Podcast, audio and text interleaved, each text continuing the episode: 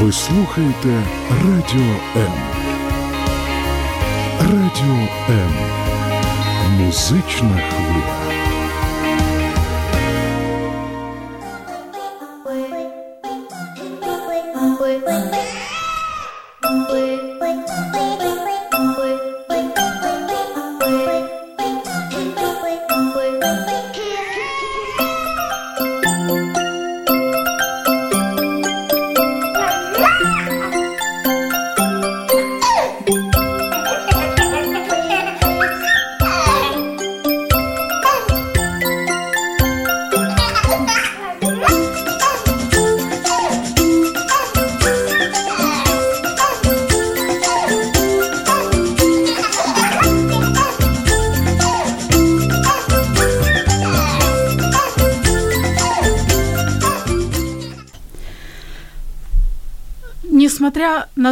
Что сейчас лето и мало кому хочется думать о чем-то серьезном, хочется загорать на солнышке, хочется отдыхать, хочется плескаться в море и в океане, но через каких-то буквально два месяца наступит серьезное время, и очень много деток, наших деток пойдет в школу. Некоторые из них пойдут первый раз, первый класс.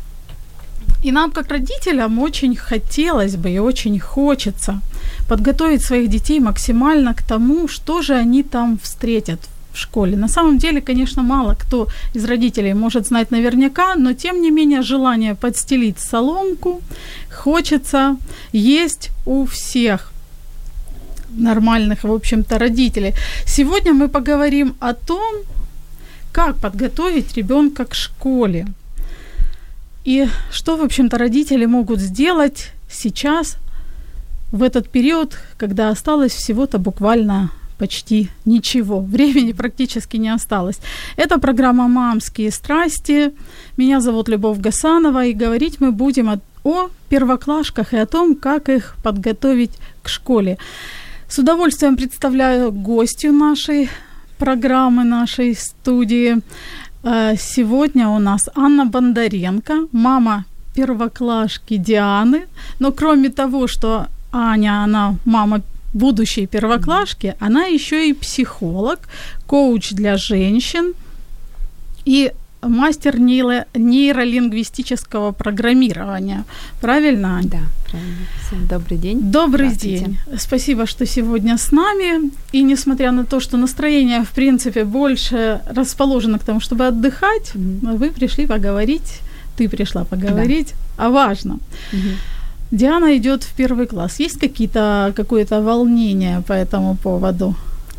Пока ты не спросила, что должно быть волнение, я даже не волновалась по этому поводу. А, Если серьезно, а, волнения были раньше, еще год или два назад, когда я задумалась про школу и начала изучать вообще, какие есть школы в Киеве, какие условия поступления, какие требования к детям. То есть я их все обзванивала, изучала и выбирала.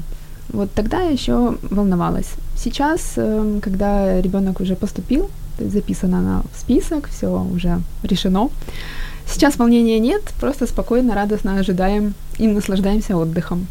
Я не знаю, вот когда ты училась в школе, вы тоже поступали? Вот сейчас э, практически все родители говорят Да. о том, что поступил, поступил, Мгм. поступил в школу. То есть это предполагает, что нужно серьезно готовиться, чуть ли не сдавать экзамены, там собеседования проходить и таким образом. У меня было собеседование, но там были рисунки, какие-то ассоциации, то есть не сильно серьезно, не заставляли читать, разговаривать на английском, такого не было. Но сейчас у большинства есть собеседование. Хотя в этом году уже поотменяли, но негласно оставляют собеседование хотя бы с психологом и просто узнать общий уровень ребенка. Диана проходила какое-то собеседование, да? Да, она проходила и с психологом, и, по-моему, по математике у нее были задания, и на чтение были задания. Ань, вот ты выбирала школу, да, и делала Да. это за пару лет Да. где-то. То есть основательно так подошла. Понятное дело, что каждый родитель хочет, чтобы его ребенок учился в хорошей школе. Мгм. Только э, вопрос э, том, что понятие хорошее у всех отличается. Для тебя хорошая школа это какая школа? Какими критериями ты руководствовалась в выборе школы? Для меня хорошая это в первую очередь, которая обращает внимание на индивидуальность ребенка. Э, я бы хотела, чтобы больше уже была не система, в которую должен вписаться ребенок, а наоборот система более лояльная.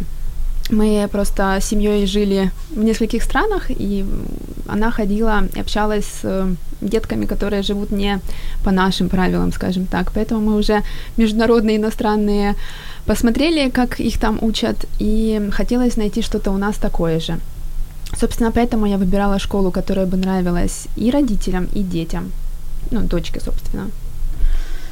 Но как ребенок может э, знать, понравится ей или не понравится, пока что она ж ведь еще не ученица? Да, не ученица, но мы заходили вместе э, в помещение, вокруг ходили, смотрели. Плюс сайты сейчас есть, можно спокойно изучить много информации про саму школу. А, также поспрашивать знакомых. То есть я доверяю больше реальной информации, нежели маркетингу и рекламе в интернете.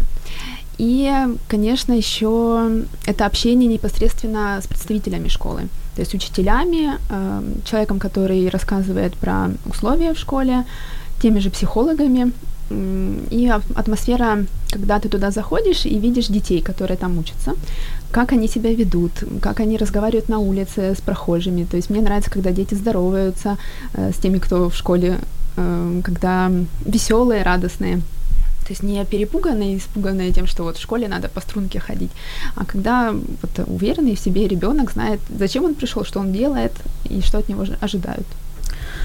У многих родителей, вот родители, э, я общалась не с одним, скажем, родителем первоклашки, при выборе, в общем-то, э, возникает вопрос, на что больше обращать внимание, на школу, на условия, в которых э, дети там будут учиться, либо же на первого учителя, насколько вот, по твоему мнению, что важнее, если выбирать и приоритете. Все-таки важно, чтобы учитель был хороший и находил контакт, либо же условия. Я склоняюсь больше к учителю, к непосредственно человеку, который будет общаться с твоим ребенком. А, потому как даже на опыте садиков мы столкнулись с тем, что условия, стоимость э, этого садика не гарантируют того, что ребенок будет с радостью туда идти и там находиться. У нас были такие случаи, когда дочка не хотела идти в очень классный садик, по нашему с мужем мнению, там, где и мини-зоопарки, все что угодно есть, все условия, казалось бы, но не нравился подход э, воспитателей. Поэтому, получив этот опыт, э, мы пришли к выводу, что главное э, моральное моральный комфорт ребенка в общении с теми, кто его окружает. И когда вот э, человек расслаблен, спокоен, тогда и мозг работает лучше. Опять-таки про нейролингвистику. 100%. Когда человек в стрессе, э, работает лимбическая система, а неокортекс, то есть наш мозг, который учится, он э, отдыхает. Он, человек больше занят э, решением вопроса стресса. И вот когда он его решил, тогда может учиться. Поэтому если ребенок некомфортно себя чувствует в классе или с общением, с уч- в общении с учителем, он будет переживать, а не думать, как решить задачу.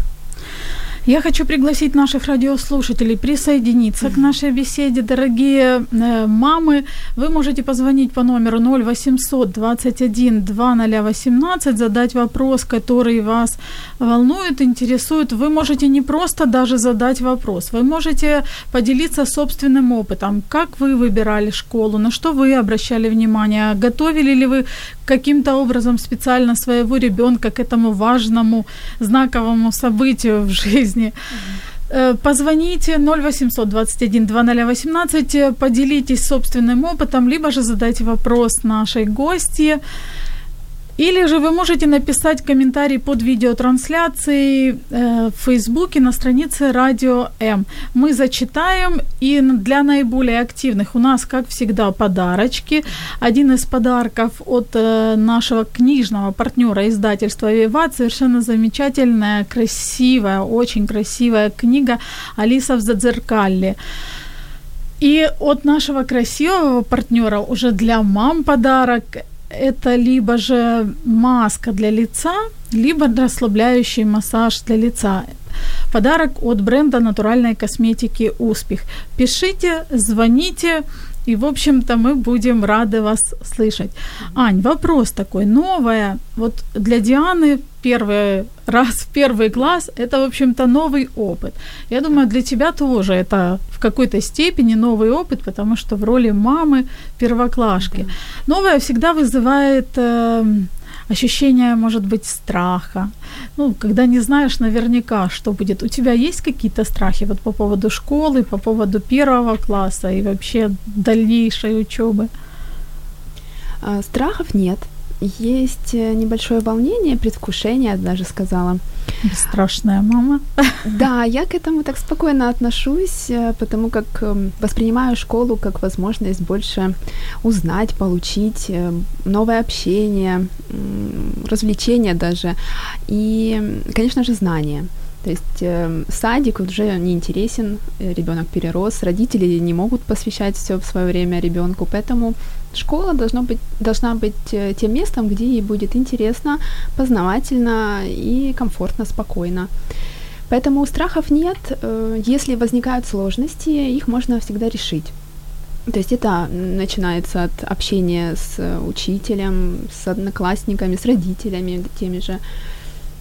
Есть разные классы на параллели, если вдруг что-то не так. в конце концов, и школ много в Киеве, поэтому я так философски к этому отношусь. Я надеюсь, что в нашей школе все отлично будет и сложится хорошо учеба, но на всякий случай всегда есть другие варианты, поэтому не переживаю. А у Дианы есть какие-то страхи? Она делится своими эмоциями, либо же она не думает сейчас о том, что же оно там будет в этой школе? Она очень радуется, она горда тем фактом, что она идет в школу, хочет идти в школу. Страхов никаких. Я думаю, она еще не совсем представляет, что такое школа. Это мы со своего опыта знаем. Но все равно у каждого свое. То есть родители, которые рассказывают, что будет так, так и так, это они рассказывают свои предположения, может быть, будет по-другому. То есть для кого-то школа была радость, для кого-то это был ужас, а как будет для наших детей, пока неизвестно. Не знаю. Да, поэтому, ну, как ты сказала, предположение. Страхов нет, и если бы они были, она бы сказала, конечно. Мы все обсуждаем. Да, я сама бы заметила какое-то беспокойство ребенка. Поэтому это все говорим, обсуждаем. Но это был результат подготовки какой-то моральной ребенка, либо же... Да, результат подготовка, конечно, обсуждение, что сначала садик, потом школа, много друзей. А, мы рассказываем про те же поездки с классом куда-то, про проекты в школе, там они могут делать какие-то совместные проекты показываем многое. Я даже показывала свои фотографии школьные, чтобы ребенок имел представление, какая еще может быть школа, потому как у современных детей уже другие, не такие школы, особенно если это частная школа или даже государственная, но у них уже даже доски современные, а в наше время такого не было. Поэтому я рассказываю, показываю, какое оно было, какое у тебя, и мне кажется, что ребенок больше ценит то, что ей полагается вот сейчас. Вот. Ну и, конечно, рассказываем, как это классно. Ты уже школьница почти. Уже взрослая. Да. О том, как готовиться, собственно говоря, к школе, как помочь ребенку, может быть, морально настроиться, либо же сделать так, чтобы процесс адаптации прошел легко и непринужденно, если это возможно. Мы поговорим через несколько секунд. Оставайтесь с нами. Ви слухаєте Радіо М. Радіо М. Музична хвиля.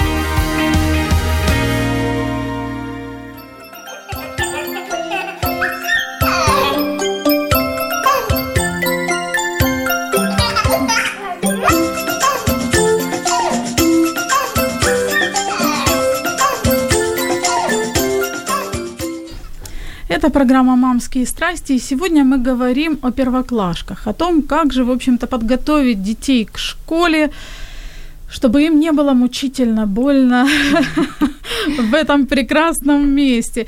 Обсуждаем этот вопрос с Анной Бондаренко, мамой, психологом, коучем для женщин и НЛП-мастером.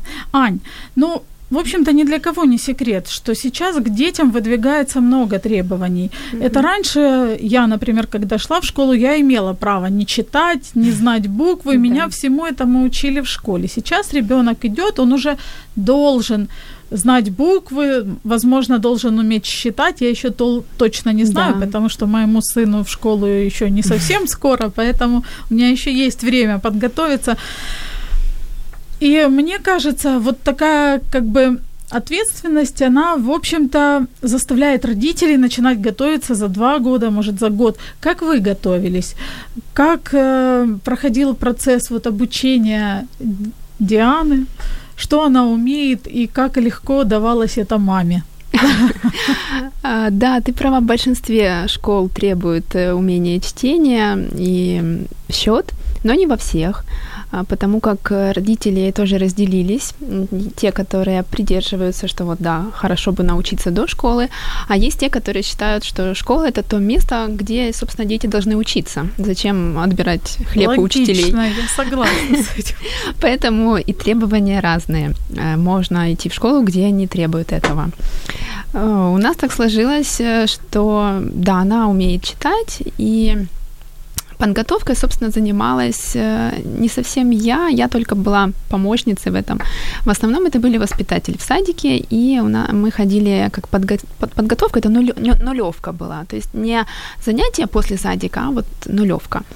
И мы там учились, эм, собственно, я больше уделяю внимание бытовым вопросам. Вот она, мы можем пойти в кафе, мы даем ей меню и спрашиваем, что ты будешь заказывать. То есть ей приходится читать, э, потому что кушать хочется все равно. То есть ребенок читает хоть что-то, и она уже запоминает. Счет это деньги. То есть она считает, сколько ей надо денег для игрушки, мороженого, сдачу взять опять-таки. И вот таким образом я лично учу. Эм, э, всякие прописи мы сейчас не используем. Вот лето я ей даю отдохнуть. Основная подготовка, в общем, была в течение учебного года предыдущего э, с воспитателями и дома такая посильная, не специально задача учиться, а как бы оно так было сглажено в игре, в бытовых вопросах. Э, вот мы идем гуляем, можем почитать вывески рекламные, или я спрашиваю, где банк, где магазин, пошли в почту, где почта. Ну, пошли на почту, где почта. То есть она вывески должна прочитать, там, если общественный транспорт, прочитать какие там на знаках расписания, цифры, те же время. Вот таким образом я учу прикладному использованию знаний. Вот. Ну, то есть нет э, специально целенаправленного, да, давай сейчас нет. будем садиться за столик или там за парту и будем учиться. Все равно все научатся читать, считать. Я не делаю из этого цель просто научиться лучше всех остальных и прийти в первый класс и уметь писать предложениями. Нет, научиться. Наоборот, если она все это будет уметь до первого класса, ей будет скучно.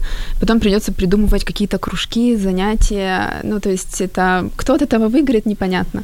Поэтому я так и не мучаю ни себя, ни ребенка. Совершенно поддерживаю твой подход.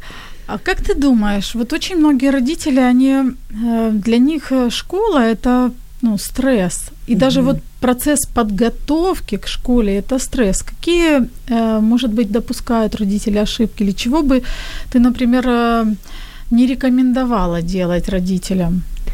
усаживать, с первоклашками со усаживать своими. летом учиться, чтобы mm-hmm. они не забыли то, что выучили ранее, а, потому как считается, что вот летом погуляет, все забудет, как же потом будет учиться, отстанет от всех и станет хуже всех. И не сравнивать с другими детьми. Если ваши знакомые или друзья рассказывают, какой же умный у них ребенок, ну, как в анекдоте, и вы рассказываете. То есть не факт, что это правда. И совершенно не нужно сравнивать своего с, с каким-то другим ребенком. Вы не знаете, в каких условиях он живет. Может, его с годика учат, поэтому он к пяти знает. Ну, то есть я придерживаюсь здравого смысла и сравниваю только с предыдущими успехами собственного ребенка. Смотреть по сторонам бессмысленно это, ну, сравнил, похвалил и наоборот подумал, ой, какой ужас, мне надо срочно учить ребенка. Но никакого сдвига от этого не будет. Будет только разочарование, эмоции и уменьшение уверенности ребенка в своих силах. И мама дополнительный И мама стресс. будет нервничать, да, Конечно. переживать и рвать на себе волосы, и Да. водить его по всяким курсам. И на папе тоже голос рвать. Я хочу предложить нашим радиослушателям послушать э, совет от психолога еще Марины Романенко, который я нашла на YouTube-канале Family Is. Она говорит как раз о подготовке к школе и чего бы она категорически не рекомендовала делать родителям. Давайте послушаем. А я бы начала с того, чего вообще нельзя делать со своими детьми вот прямо сейчас в этих оставшихся два месяца. Но, скорее всего, именно это вы хотели бы услышать, что нужно делать. Так что же это? Первое. Не надо доподготавливать ребенка к школе. Насколько я знаю, наши законы туда принимают уже в марте, иногда в феврале. Ваш ребенок туда уже поступил. Поэтому, уважаемые родители, не надо читать с ребенком каждый день, не надо писать с ним каждый день, не надо заставлять его что-то еще учить каждый день. Дайте ему лето, дайте ему отдохнуть. Школа начнется 1 сентября. Она возьмет вашего ребенка в свои объятия и не отпустит 11 лет. Дайте ему отдохнуть. С ним все будет в порядке. Он ничего не забыл. Он помнит, но он не хочет этим заниматься. Если вы настойчиво будете просить его что-то делать, вы заложите в нем, ну, что школа – это когда родитель требует от меня постоянно того, чего я не хочу. Вы же не этого хотите. Поэтому повеселитесь с вашим ребенком оставшихся два месяца. А 1 сентября смело идите в школу. Второе. А, чего точно не нужно делать. Не надо рассказывать ребенку истории о том, чего не будет. Не обманывайте своих детей. Школа для кого-то это удивительно и прекрасно, а для кого-то это кошмар. И так было, есть и, наверное, будет, к сожалению.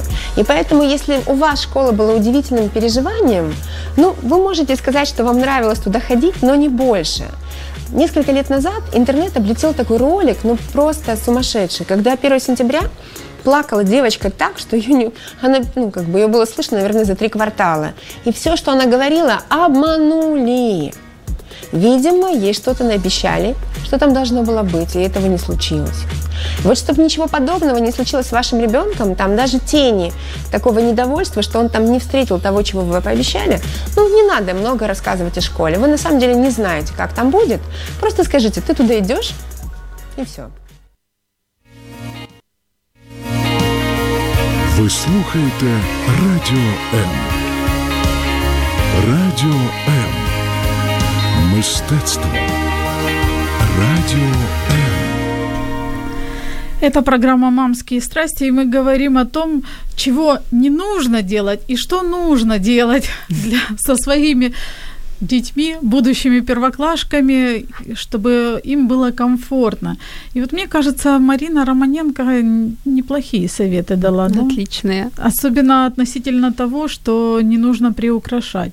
Мгм, да, на- рассказывай, какая будет классная школа, как тебе понравится. Может, и не понравится. Как там будет весело, на самом деле не всегда там Совсем не весело. весело. Да, уроки. Я не знаю, как у тебя, вот мне кажется, у меня, например, страх возникает э, относительно того, как ребенок сможет выдержать там 40 минут сидеть на одном месте. Они же сначала постепенно привыкают, там 30 минут, потом уже 40, потом 45, э, с перерывами, конечно. Я за то, чтобы в, э, в школе была возможность бегать и выходить на улицу желательно, потому как нужен свежий воздух, а ребенку нужно двигаться, чтобы всю эту информацию переварить. Особенно детям, которые более активны, сидеть э, не двигаясь, это просто противопоказано, и им нужно обязательно это. А по поводу каких еще страхов? Ам, Вот бывает страх, когда дети не успевают за программой. Еще у многих родителей такая, такой вопрос бывает, что делать, как помочь с программой, потому что ребенок не справляется. Сейчас много разных занятий, курсов, но я бы не рекомендовала это делать с первого класса. А, Первое время просто дайте ребенку адаптироваться. Кто-то быстрее это сделает, а кто-то дольше. А, Но гораздо проще, когда родитель тебя поддерживает. Вот вспомните себя, если а, у вас была какая-то сложность, ну вот у родителей была сложность в школе, они приходили домой, жаловались и слышали в ответ «не ной, мне бы твои проблемы» или еще что-то. Поэтому от этого ребенок только будет замыкаться и наоборот уходить от э, решения вопроса. А можно вместе попробовать э, обсудить, что бы помогло. А, может помочь банальные примеры на фруктах, на деньгах, на чем-то таком привычном. То есть мне, когда объяснял папа математику на деньгах, я намного лучше разбиралась. Когда это были какие-то абстрактные цифры, мне было сложнее. Вообще непонятно, как это применить, да? Да. То есть когда ты видишь конкретно, что это в руках держишь, тогда легче. Также можно на игрушках, на чем-то более привычном для ребенка, потому как еще вчера он играл, и это было ну, все поощряли, вот играй, и все хорошо. А сегодня вдруг учись, пиши. Поэтому давать время отдыха, давать время играть игрушками. Если вы хотите как-то подтолкнуть, использовать вот привычные материалы, игрушки. А как ты считаешь, должны ли родители активно принимать участие в подготовке домашнего задания? Лично... У тебя вот какие планы на этот счет? Ну, это такой щекотливый вопрос. Да. Лично мое мнение, я не планирую заниматься домашними заданиями дочки. Я... Обоснуйте, пожалуйста. да. Я знаю, это вызовет э, ну, такое многое негодование, но э, я считаю, что это посильно ребенку, если он будет постепенно, шаг за шагом делать то, что ему дают. Эм, и вырабатывается ответственность и уверенность в своих силах. Важно хвалить, э, конечно, контролировать, э, но не таким образом, что как режим, вот сейчас доставай дневник, будем проверять, или там тетрадь, как ты написал, переделывай, а, а более доброжелательно, мягко, больше доверять ребенку, потому как он становится старше, и все равно нужно немножко отпускать, э, не держать после себя. Поэтому постепенно, шаг за шагом делегировать какие-то зоны ответственности своему ребенку. Если вы знаете, что с этим он точно справится отлично, хвалите, можно посмотреть, конечно, и быть спокойным. Если вы знаете, что с какими-то предметами у ребенка просто пока еще нет дружбы, а, тут можно подсказывать но сидеть за ребенка делать уроки а, нет, потому как эм, он будет даже нервничать, если за то время, которое родитель выделяет на решение задачи, ребенок не успел его решить, опять-таки он нервничает, эм, а наш мозг, неокортекс отключается, 2 плюс 2 никак не получается 4. Поэтому надо давать времени ребенку столько, сколько ему нужно, и я за отдых. Обязательно нужно отдыхать. Я сейчас задам вопрос, который крутится на языке, наверное, у многих э, родителей или уже у бабушек. Э, а если он скажет, я не хочу делать уроки? Ну, в первом классе там не сильно много задают, по-моему, может, даже не задают, еще не знаю. Обещаю, что не немного. знаю. А, если скажет не хочу, а, можно попробовать разные подходы. Вот в моем опыте, когда родители приходят и говорят, что ребенок не понимает, что я ему говорю, а, попробуйте сказать по-другому. То есть, если повторять одно и то же действие, результат будет тот же. Если мы хотим другой результат, нужно поменять действие. Нужно по-другому сказать, по-другому подойти, э, с другими эмоциями, в другой момент. То есть, если ребенок, вы ребенка зовете завтракать, а он не хочет завтракать, можно позвать по-другому, включить там музыку какую-то веселую, как у тебя заставка супер, или колокольчик позвонить. Э, также с уроками можно там более комфортную обстановку сделать, водичку поставить рядом, сок, какую-то игрушку посадить, там объяснять, вот, а давай объясним твоему зайчику, Мишке, как ты это понял. То есть ребенок будет объяснять, он уже в роли учителя, он уже не подконтрольный. Э, и опять-таки это будет немножко игры, это не будет такой серьезной задачи, и вот все ты как на работе работе, э, делай от сих до сих, и все. То есть это более мягкое еще, мягкий переход от сада к школе, первый класс еще более мягко с детьми нужно. Очень классная идея относительно того, что, в общем-то, с детьми нужно продолжать играть и придумывать, и родителям, э, мне кажется, больше надо не контролировать, наверное, mm-hmm. а включать свою фантазию и как-то завлекать. Да, это идеально. Конечно, нам проще сказать командным голосом, сделай домашнее задание, иди кушать, ложись спать. То есть родители тоже устают после работы еще делать уроки. А, поэтому нужно думать, если вы не успеваете делать уроки, а ну вот ребенок не хочет ни в какую их делать, меняйте подход.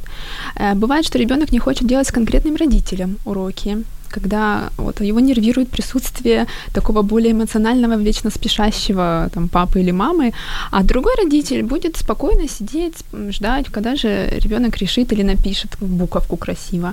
Э, в то же время не советую сидеть. Можно периодически спрашивать, все ли у тебя получается, нужна ли помощь. Ребенок скажет, да, все классно. То есть доверять, больше давать свободы. Ничего страшного от несделанного задания или недоделанного не будет в первом классе.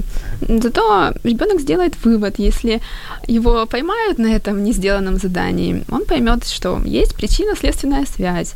И далее он уже будет сам делать вывод, э, как ему готовиться к урокам. Не родитель это будет из-под палки требовать, а ребенок сам сознательно. Ань, вот ты говорила о том, что в первом классе не так сложно учиться и не такие сложные так задания. обещают. Да, обещают. Но дело в том, что вот у многих опыт совершенно другой. Mm-hmm. Я хочу сейчас включить совершенно замечательную песню Людмилы Светловой. Она, правда, про задания второклашек mm-hmm. и о том, как часто мамы, мам э, ставит в тупик это а, задание, э, задание mm-hmm. да, и мама не может справиться. И вот, кстати, э, Людмила Светлова, она дает способ, предлагает способ, как, в общем-то, справляться, как поступать маме. Да, Давайте давай. послушаем. Угу.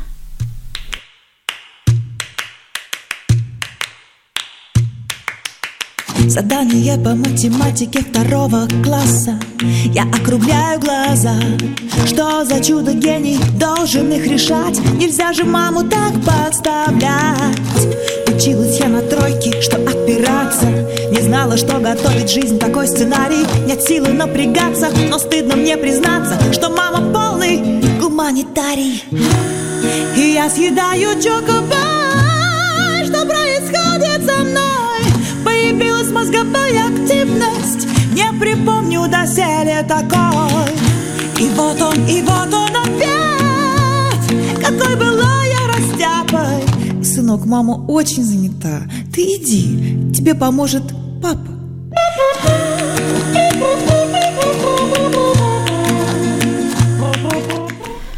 Дорогие мамы, если вы не знаете, как справиться с домашним заданием, сложная математика или еще что-то, помните, что у вас всегда есть папа, который выручит в трудную минуту.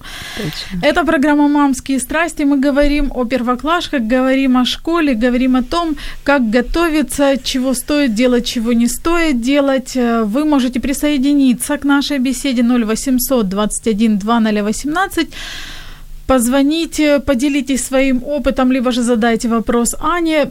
Или вы можете написать комментарий под видеотрансляцией на странице Радио М в Фейсбуке, как, собственно говоря, делают некоторые наши радиослушатели. Я хочу зачитать комментарий Марины. Марина пишет, добрый день, у меня еще маленькая девочка, но уже с ее рождения у меня была тревога по поводу участия социума в ее формировании как личности. Школа научила меня многому, многому лишнему угу. э, стыдиться, чего-то не знать, да. быть требовательной и недовольной собой, как главный мотив для развития. Как сейчас школы и какой подход к обучению? Акцент на поддержке или на критике?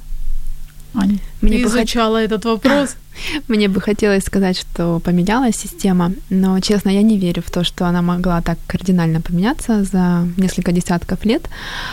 Поэтому я уделяю внимание уверенности ребенка в себе и фокусируюсь на успехах, на том, что получается, как э, это получилось, то есть раскладывать можно, э, какие шаги привели к этому, а если что-то не получилось, э, задаю вопрос, а как бы можно было сделать по-другому, что можно поменять, то есть э, не смотреть на проблему, какой ужас, э, все надо спрятаться и убежать, а все можно исправить. То есть нет ничего такого ужасного даже в плохой оценке или в ссоре между детьми или в конфликте с учителем. Это все обсуждаемо. Мы все люди, мы можем, кто-то может ошибиться, а, кто-то может неправильно понять. И не нужно думать, что вокруг все враги, и ваш ребенок самый лучший, или наоборот, что все его обижают, и он жертва. То есть учить ребенка вот этому самому общению в социуме. Э, как и наша подписчица ответила, что она ну, написала, что она переживает по поводу формирования личности, в социуме. А, это тоже момент э, для меня важен, и я всегда уделяла большое внимание общению дочки с ее сверстниками. Поэтому у нас даже дни рождения ее только э, с ее желания, вот где она хочет праздновать, с кем хочет. То есть не родители приглашают друзей с детьми, а именинница приглашает своих друзей. А для того, чтобы были вот эти свои друзья, нужно же общаться и родителям с родителями, и ходить на какие-то мероприятия, бывать там, где дети, во дворе дружить с детьми. То есть я объясняю, как дружить, как разговаривать, как договариваться, отказывать, как мириться. То есть, если дети поссорились, э, не значит, что тот плохой, а твой хороший. А нужно уметь их мирить и обсуждать это. Вот для меня это принципиально важно, чтобы в классе ребенок нашел друзей. Не просто туда ходил с утра до ве... ну там с утра до обеда и приходил уроки делал, а чтобы появились друзья. Ну, для тебя получается важнее взаимоотношения ребенка со своими сверстниками, нежели взаимоотношения с учителем? Нет, со всеми. Со всеми. Просто учитель, он создает атмосферу. А, как относиться к ребенку. Очень часто среди моих знакомых и людей, которые обращаются, а, были такие ситуации, когда учитель не принимал ребенка. А, то есть там гиперактивный ребенок или наоборот у него какие-то особенности по здоровью, ему нельзя физкультурой заниматься и бывать на всех уроках по там, медицинским показаниям, то эти учителя не принимают таких детей. Есть такие вещи, и м- приходится менять школу или класс. Поэтому очень важно, чтобы был контакт э, между учителем и ребенком, и тогда вход в коллектив будет мягче, и они все подружатся. Аня, вот такой вопрос. Я хочу немножко продолжить тему Марины, да, относительно mm вот критики. Критика, да. Как ты считаешь, родительская поддержка, если, допустим, так сложилось, что mm у ребенка учительница критикующая, да, она там доминирующая, критикующая, она делает это жестко, там, например, стыдит, ну, то есть не ну, очень понятно. комфортные методы используют для мотивации mm-hmm. ребенка к обучению. Да, э, что могут в таком э, случае сделать родители? И достаточно ли будет родительской поддержки, чтобы ее противопоставить вот этой критике учителя? Я считаю, нужно говорить с учителем и обсуждать э, в открытую, что вот у нас, видимо, какие-то э, недомолвки и какая-то путаница произошла. Давайте обсудим, что происходит, почему, собственно, так. И обсуждать. Если учитель адекватный, вы найдете точки соприкосновения и объясните, как бы вы хотели, чтобы было. Потому как ребенок, особенно первоклашка, я очень категорична в таких э, жестких методах относительно маленьких детей. Они еще не могут себя защитить и э, ну, разъединить то, что говорят про тебя и кем ты являешься. То есть, если сказали, значит, я такой и есть. Поэтому очень надо фильтровать то, что ребенок слышит, и если он с утра до обеда слышит, какой он плохой, и его стыдят, он хуже всех, у него так и сформируется мнение о себе. Поэтому родителю стоит ну, набраться храбрости, может быть, то есть не всем это легко тоже идти обсуждать, потому как э, сразу впадаешь в вину, чувствуешь, что ты какой-то не такой родитель и не так воспитал. Всех остальных нормальные отношения, вот с твоим ребенком что-то не так. Наверное, это я неправильно воспитала. А, но нет, нужно подойти, все-таки мы ответственны за своих детей, подойти к учителю, поговорить. Э, если находите точки соприкосновения, отлично. Нет, я же говорила, всегда есть другие учителя, другие школы. Зачем травмировать своего ребенка, если есть другие варианты? А как ты считаешь, чего еще не стоит терпеть родителям? Вот, быть категоричным. У тебя есть, например, какие-то пункты, ты понимаешь, что вот эти вещи я терпеть точно не буду, если необходимость возникнет, буду менять школу там или еще что-то. Но если мне говорят, что ребенок такой секой, не понимает, не умеет, не может э, дружить с другими детьми, а если сравнение, вот категорическое сравнение идет ребенка с другими, а, и постоянно это происходит. То есть, если это мне родителю рассказывают, то в классе постоянно это висит в атмосфере. Это для меня, ну да, категорично. То есть каждый ребенок индивидуальный, у кого-то есть склонность к математике, у кого-то вот гуманитарий, как мы в песне слышали. Но это так и есть. То есть невозможно, чтобы все дети учились по программе Ростов, как раньше было. То есть это очень такая сильная программа, и многие ее выбирали, а потом э, некоторые родители жаловались, что тяжело. Но так э, дети-то разные. Поэтому Конечно. если сравнивают в одном коллективе, учитель сравнивает детей под одну к ребенку, ну это для меня неприемлемо. Что еще? Негативное отношение.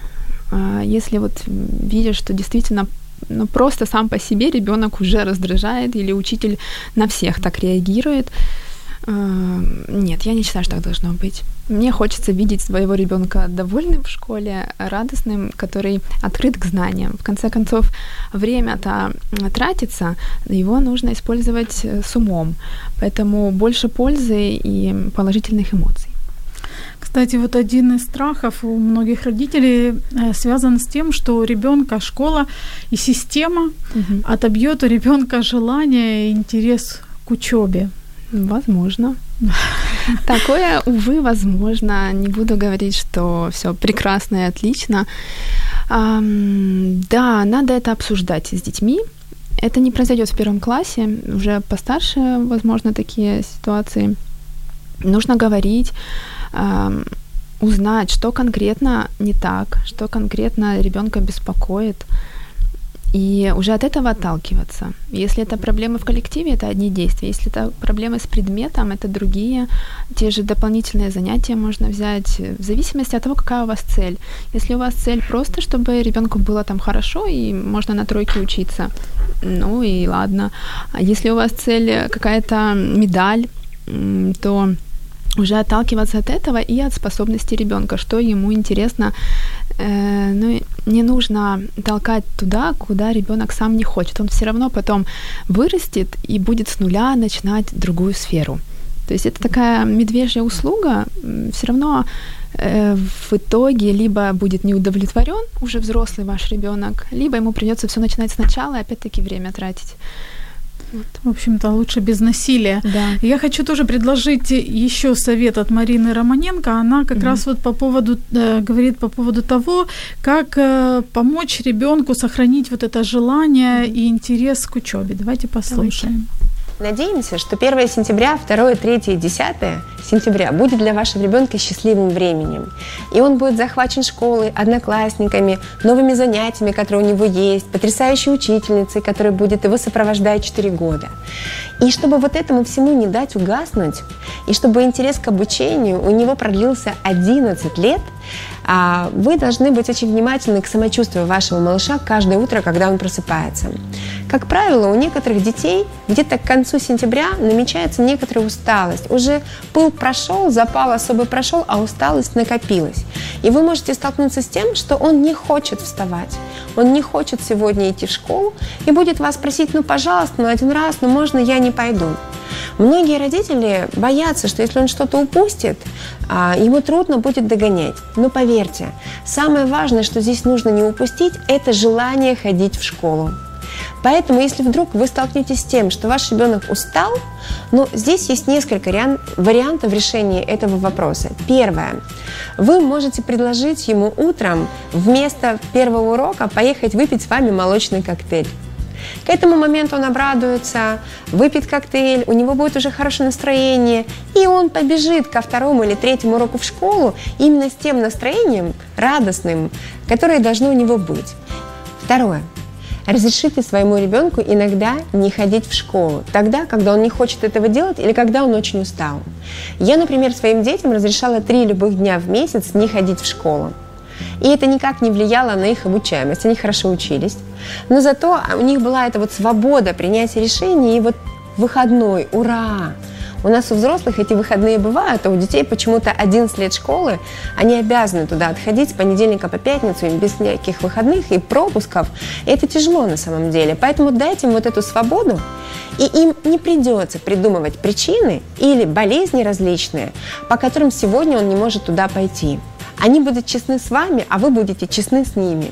Одна моя знакомая говорила, что ей мама разрешала каждую неделю один день не ходить в школу. Бывает и так. Уважаемые родители, самое важное, что вы должны помнить, что все разные, у всех разные характеры, и все требуют различного времени на восстановление. Кому-то темп с понедельника по пятницу, ура, побежали, это великолепно, а кому-то нет. И им требуется больше времени на то, чтобы восстановиться. Будьте гибкими, смотрите за самочувствием своего ребенка и никогда не подозревайте, что он врет. Ну, просто будьте а, любите их, да, и сопереживайте им. Если вы вдруг увидели, что ему трудно, разрешите ему туда не пойти. Радио М. Можливість. Радіо М. Мрія. Это программа «Мамские страсти», и мы говорили о первоклашках и о школе. И вот Марина, мне кажется, сказала такую же крамольную мысль, как и ты, Аня, относительно там, того, Уроков. что, да, что не нужно учить уроки. У нас, ты удивишься, но у нас осталось всего-то две минуты. Ой, как время пролетело. Время пролетело, я хочу задать последний вопрос. Вопрос безопасности. Мне кажется, на этой почве у многих родителей волнение, потому что, в общем-то, мы не можем быть с детьми в школе. Дети остаются одни. Как ты считаешь, чему нужно научить ребенка перед э, школой для того, чтобы максимально он мог себя там обезопасить, либо же в трудную минуту попросить помощи? Вот этому и научить. Так и рассказывать, что делать в такой, в такой ситуации. А, объяснять, что нельзя уходить с другими людьми вообще, э, если вы придете за ребенком в школу, чтобы он там и находился, не уходил с этой территории. Никакие дети, тети, бабушки, которые говорят от имени родителей, это неправда. То есть все это проговаривать э, желательно, чтобы ребенок был уверен в себе и мог отказать. Вот это очень важно научить говорить нет. Когда ребенок вам отказывает, это он тренируется. Воспринимайте это как его будущая безопасность. Конечно, объяснять, что не кушать с пола, не брать в рот непонятные вещи. Если тебя угощают, эм, не нужно все это кушать. Лучше с разрешения родителя, потому что дети могут разное дать, покушать. Э, В школе это в старших классах уже, но и в младших тоже. И не уходить никуда. Возможно, потом объяснить, а, чтобы ребенок знал адрес, куда идти, если вдруг что, телефон родителей, а, фамилии. Ну, то есть эм, обязательно координаты, что ему делать в разных ситуациях. Прямо объясняйте а, различные ситуации, что делать во время пожара, если у- ударился, что-то поломал. То есть все он должен сам знать. Чем больше информации, тем больше уверенности в себе. Ну и начинать об этом говорить надо заранее. Ну, конечно, все постепенно, спокойно, без паники в голосе. Э, а За неделю до школы Да. погнали. Можете написать адрес, э, даже на ярлыч, ярлычок Да, написать, там адрес на рюкзачке. У нас в гостях была Анна Бондаренко. Аня, спасибо большое. Аня мама э, первоклашки Дианы, психолог, коуч для женщин и НЛП-мастер.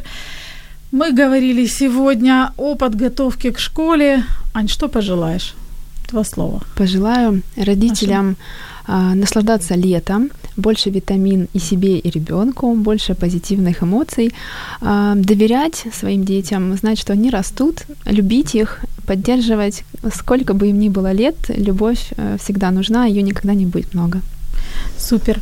На этой оптимистичной ноте мы должны завершить. Спасибо, что были с нами. Услышимся Спасибо. в следующий четверг. Пока.